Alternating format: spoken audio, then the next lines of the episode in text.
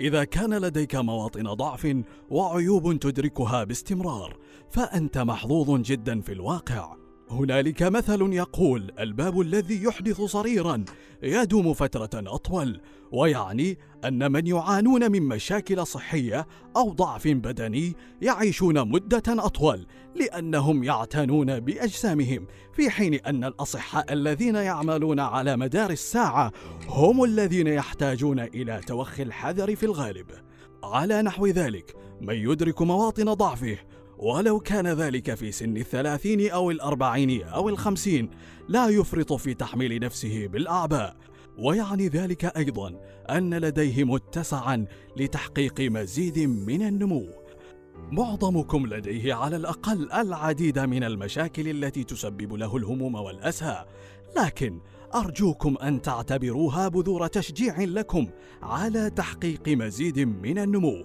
إذا كان هناك من بلغ الستين أو السبعين ولا يزال يشعر بالأسى تجاه عقد في المهارات أو القدرات وغالبا ما يفكر بأن أمامي الكثير لأتعلمه أو لدي القليل من المهارات أو إنني مهمل جدا فإن ذلك يجعله امرأ استثنائيا. فعدم رضا هذا المرء عن نفسه يتيح له إمكانيات لتحقيق النمو في المستقبل.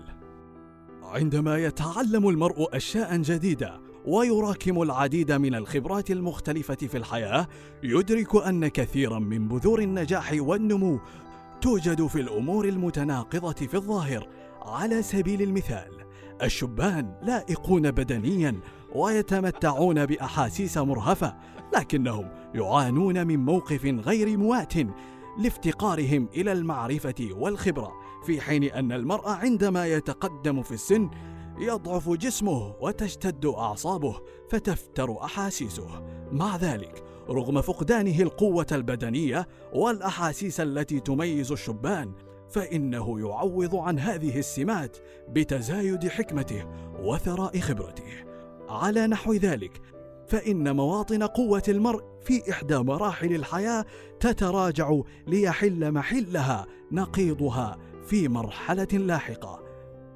سوف تجد في غالبية الحالات أن القدرات التي تفتقر إليها اليوم وتوجد في الطرف المقابل لتلك التي تمتلكها الآن هي القدرات التي ستحتضنك وتنميك في المستقبل.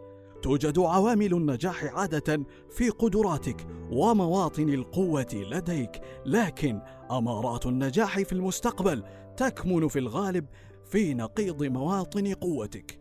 لذا تذكر دائما أن البذور التي سترشدك في المستقبل موجودة في الجانب المعاكس لمواطن القوة التي تتمتع بها اليوم.